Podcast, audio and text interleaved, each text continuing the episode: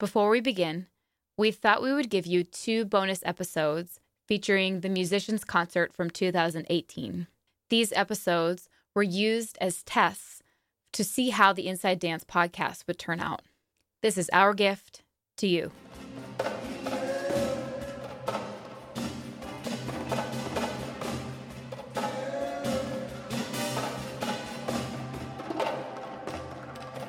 Welcome to Inside Dance, a podcast that celebrates the Bates Dance Festival dance artists and teachers. I'm Lindsay Lapointe, Media Supervisor for the festival. This episode is a two part series featuring the musicians here at the Bates Dance Festival. Every year they come together at the Gendron Franco Center in Lewiston, Maine to indulge the community with original songs. We will hear from each musician as they tell us about their history at the festival as well as the unique piece of music they presented this year. This is Terence Karn. I did a piece on the concert called Jugalbandi, and that's a term that they use in India for improvisation. Another uh, explanation of that word might be conversation, dialogue. So it was an open score and I set it in a particular key. The instrument that I was featured on are called tabla, T A B L A, tabla. It's a classical percussion instrument from the northern part of India, and it has a real specific language to it.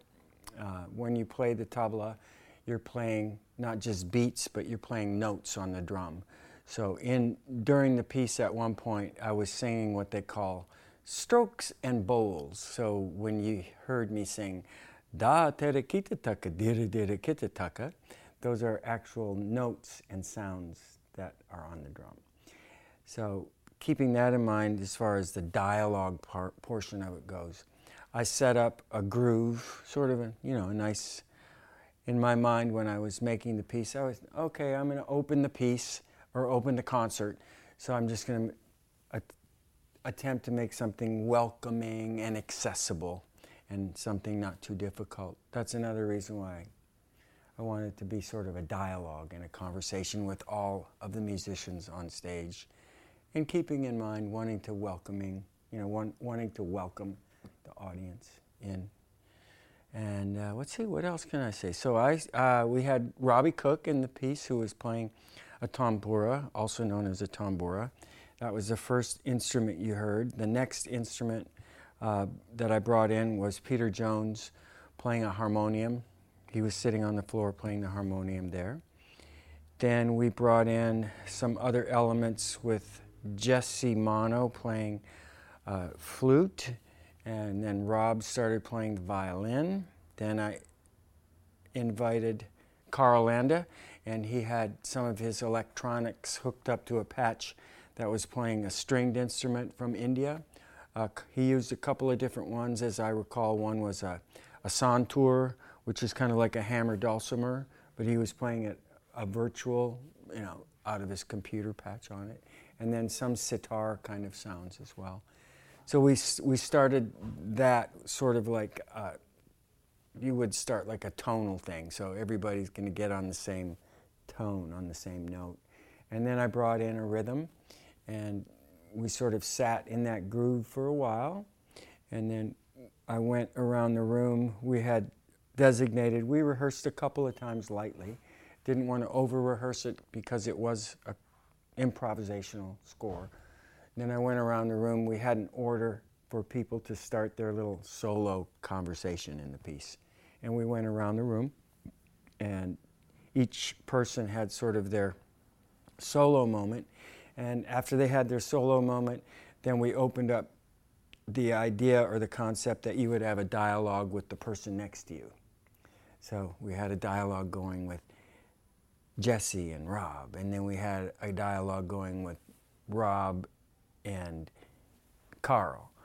And then I had a moment where I was talking to each one of them, and then I had a solo moment. And let's see, then we all came together again and did a quick kind of round robin of speaking to each other. And then I taught everybody this one phrase. and right at the end of the piece, all of us sang that tabla phrase together. Dada terekit dada dina, tata terekit dada dina, dada terekit dada dina, tata terekit dada dina. And that was that's my piece. I'm Robbie Cook. I am a dancer, a dance professor, a choreographer, and here at the festival I teach Pilates and yoga.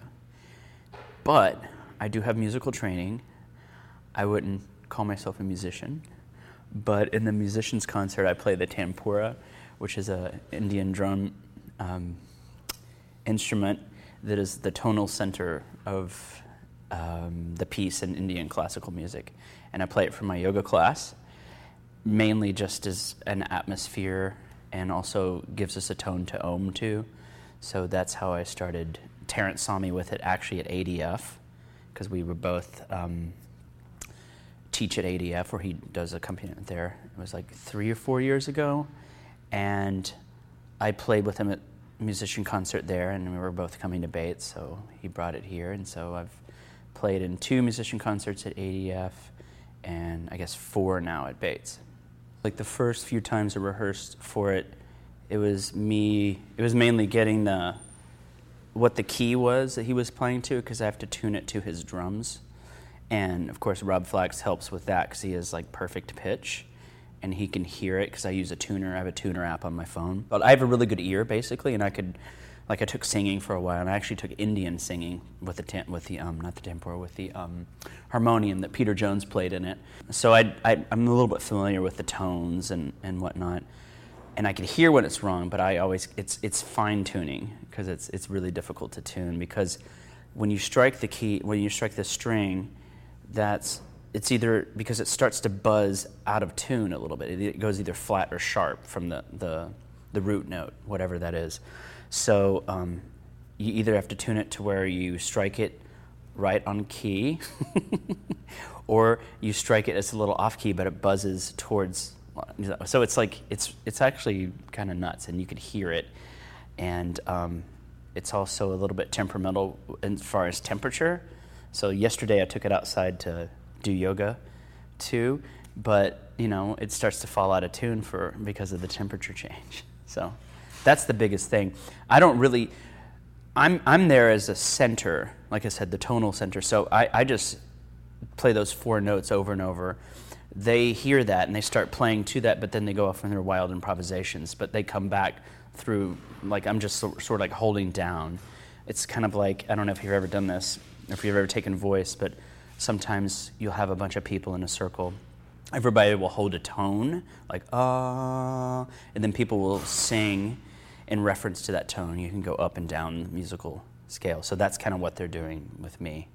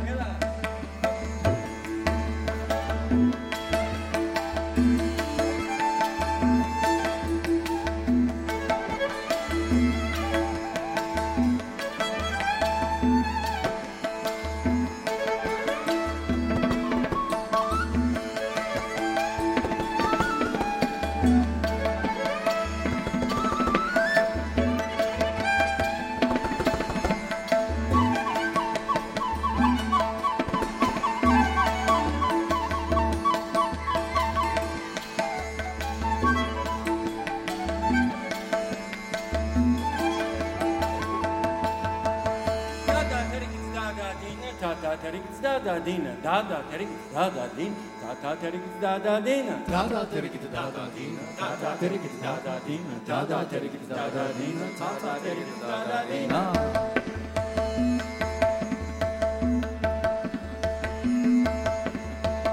Da da terikits da da dina, da da terikits da da dina, da da terikits da da dina, da da terikits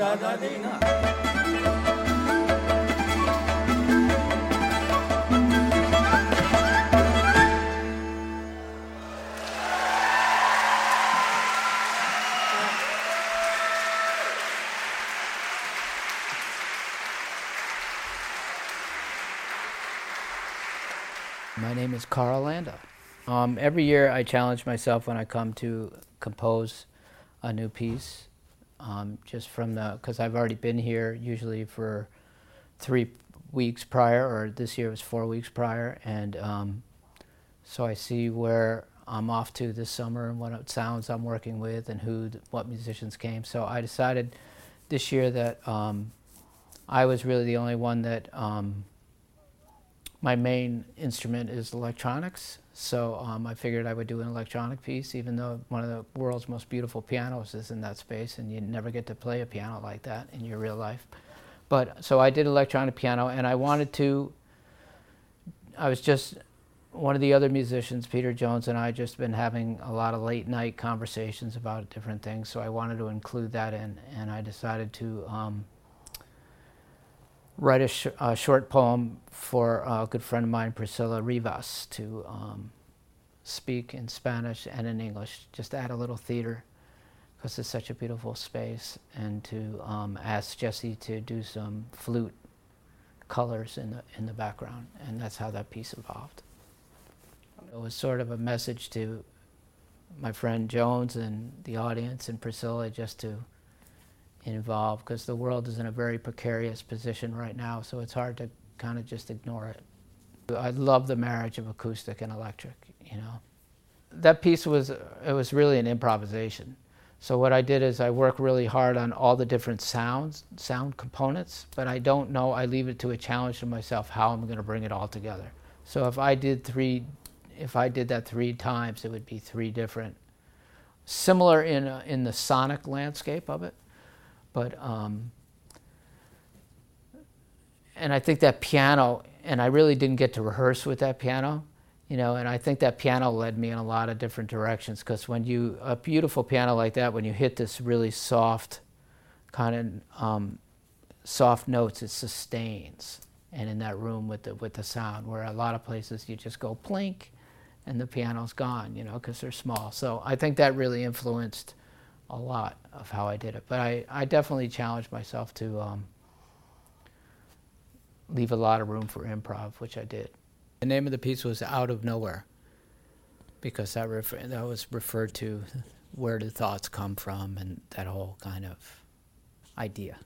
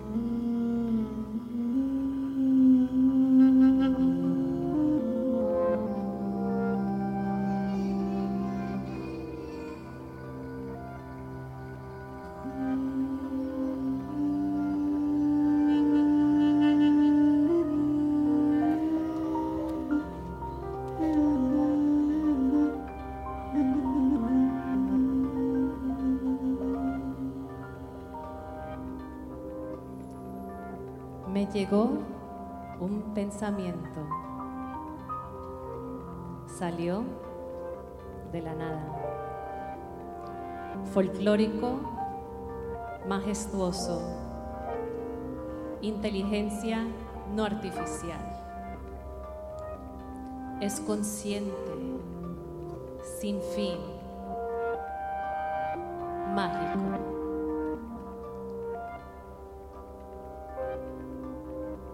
Somos turistas en esta gran piedra que gira, sosteniendo nuestros pases de entrada cerca nuestros corazones, esperando que la fecha de vencimiento quede lejos, muy, muy lejos.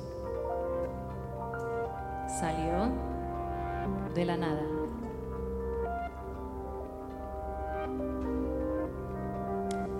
A thought comes out of nowhere. Folkloric, majestic, intelligence that is not artificial. It is enlightened, endless, magical. We are mere tourists on this revolving rock, clutching our entry passes close to our hearts, hoping that the expiration date is far away. Far, far away. Out of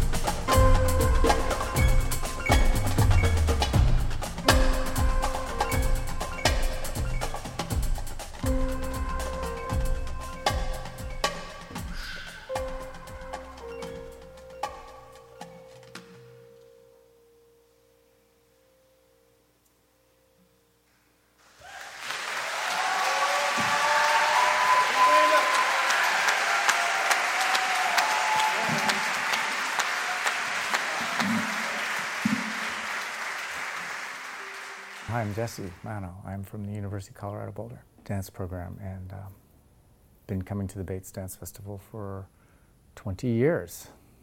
A lot of years in the past. There were some years where I did things that were not um, of Middle Eastern or Balkany descent. Um, but then I sort of fell into a period where I was doing that a lot in these concerts, and it became almost expected.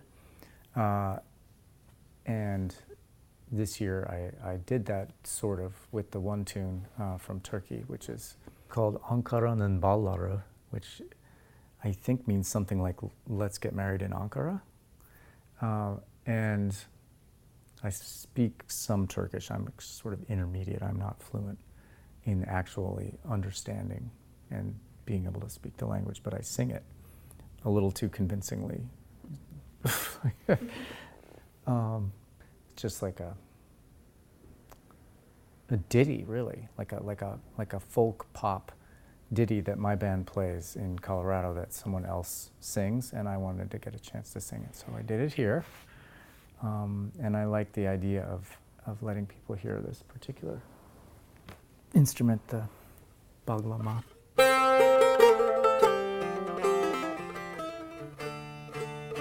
Which is a kind of like a mandolin, but has some notes on it that we don't have in Western music, which are fun. And the other one, what we called it Ephesus. Uh, I actually cobbled together two ideas of mine because uh, I knew that this band would be able to make them work together. Um, and one was uh, just a, a melody that had been bouncing around in my head for oh, a year or two. Uh, and I always disregarded it because it was kind of conventional. And the chord progression, there were like lots of songs with that, and it was kind of predictable. But it was in a, a 9 8 rhythm, which made it a little more interesting. And it just had a real festive flavor to it. And I ended up playing it for a director, a theater director, um, earlier this year. I did uh, soundtrack uh, for a new production set in Ephesus in uh, ancient Greece of um, Shakespeare's Comedy of Errors. And I just sort of like threw that out in rehearsal. The director was like, That's great. That's our theme song. Yay, Jesse. So I kind of worked it up and did it with some theater student musicians who were part of the cast. And then it was over. Like so much of the music that us dance music and theater music people do, I mean, unless it's, you know, Hamilton on Broadway or something, it it gets performed a little and then and then nobody hears it again. So I thought it would be fun to develop it a little bit more. And I had another one, uh, like a waltzy sort of um, Parisian romantic kind of a thing um, that had also been bothering me. That was also kind of not very unique sounding, but had just great energy. And so I just put those two together into what is what the band helped me with. And I loved the combination of the violin and the accordion playing it. I don't know if they'll ever get that treatment again, so I wanted to take advantage of that opportunity. And these guys were great. We, had, we were totally under rehearsed on both, both of the pieces. Things happened in the performance that didn't even have a chance to happen in rehearsal so that we could, you know, learn to guard against them.